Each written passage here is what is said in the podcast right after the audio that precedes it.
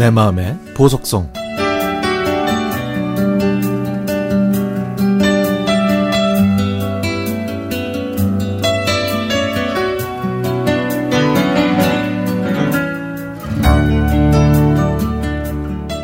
강원도 탄광촌 도계라는 곳에서 살던 저희 가족은 서울시 도봉구 삼양동 꼭대기에 있었던 빨래골이라는 곳으로 이사를 했습니다.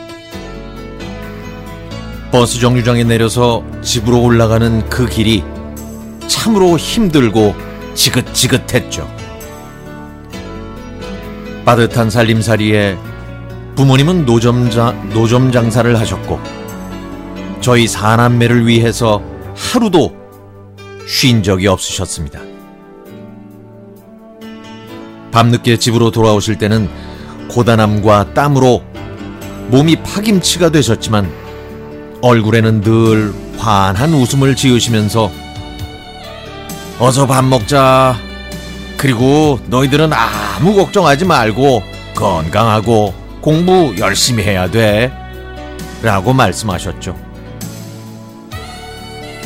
하지만 큰딸인 저는 중학교만 졸업하고 집에서 엄마 대신에 동생들을 돌보면서 집안 살림을 해야 했습니다. 그래서 저는 이곳에 와서 사귄 영란이라는 친구한테 기회만 있으면 취직해서 돈을 벌 거라고 말했죠. 저와 영란이 그리고 같은 동네에 살던 정수기까지 저희 셋은 무료한 일상에서 잠시라도 벗어나려고 부산 여행을 계획해서 부모님께 어렵게 허락까지 받았습니다. 서울역에서 비둘기호 열차를 타고 부산에 내려서 서면, 광복동, 자갈치 시장, 용두산 공원을 구경하면서 며칠 동안 즐겁게 지냈더니 어느새 돈은 거의 다 떨어져 갔죠. 하지만 저희는 집으로 돌아가기 싫었습니다. 그 와중에 부모님께 무슨 기쁜 소식을 전해드릴 게 없을까 하고 궁리하던 차에 전봇대에 붙어 있는 어느 공장의 사원 모집 전단지를 발견했고 저희는 곧바로 그곳으로 전화를 했습니다. 그곳은 운동화를 만드는 공장이었죠. 회사 담당자는 기숙사도 있으니까 걱정하지 말고 일단 와보라면서 자세한 주소까지 알려줬고 저희 셋은 그곳으로 찾아가게 됐습니다. 숙식도 해결되고 돈까지 벌 수 있게 된 저희는 얼싸안고 기뻐했죠. 그리고 시작된 기숙사 생활은 정말 재미있었습니다. 40대 중반의 사감 언니는 객지에서 처음 사회생활을 하는 저희를 큰 언니처럼 따뜻하게 대해줬죠. 지금도 사감 언니가 인자하게 웃는 모습이 떠오릅니다.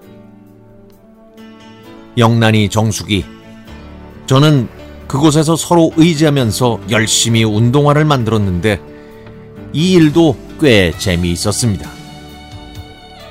저는 운동화 끈을 끼는 그 구멍을 뚫는 일을 했는데요. 쉬는 날에는 시내에 나가서 영화도 보고 맛있는 것도 사 먹고 음악다방에서 음악을 들으면서 즐거운 시간을 보내기도 했습니다. 재미있고 유쾌한 정수기의 얘기를 듣다 보면 점호 시간이 다 돼서 부랴부랴 기숙사로 뛰어가는 일도 참으로 많았죠. 저희 셋은 6년 넘게 일하고 집으로 돌아왔는데요. 돌아오고 얼마 지나지 않아 정수기와 영란이는 결혼했고 제가 제일 늦게 신부가 됐습니다. 결혼 후에는 남편을 따라 지방에 사는 바람에 40여 년 지난 현재는 연락이 끊어졌지만 같이 울고 웃던 사회 초년생 때 서로에게 의지하면서 타향살이를 함께 했던 그 친구들이 점점 더 그리워집니다. 어디 있든 건강하게 잘 살고 있겠죠? 제 청춘을 함께 했던 영란이와 정수기가 행복하길 바랍니다.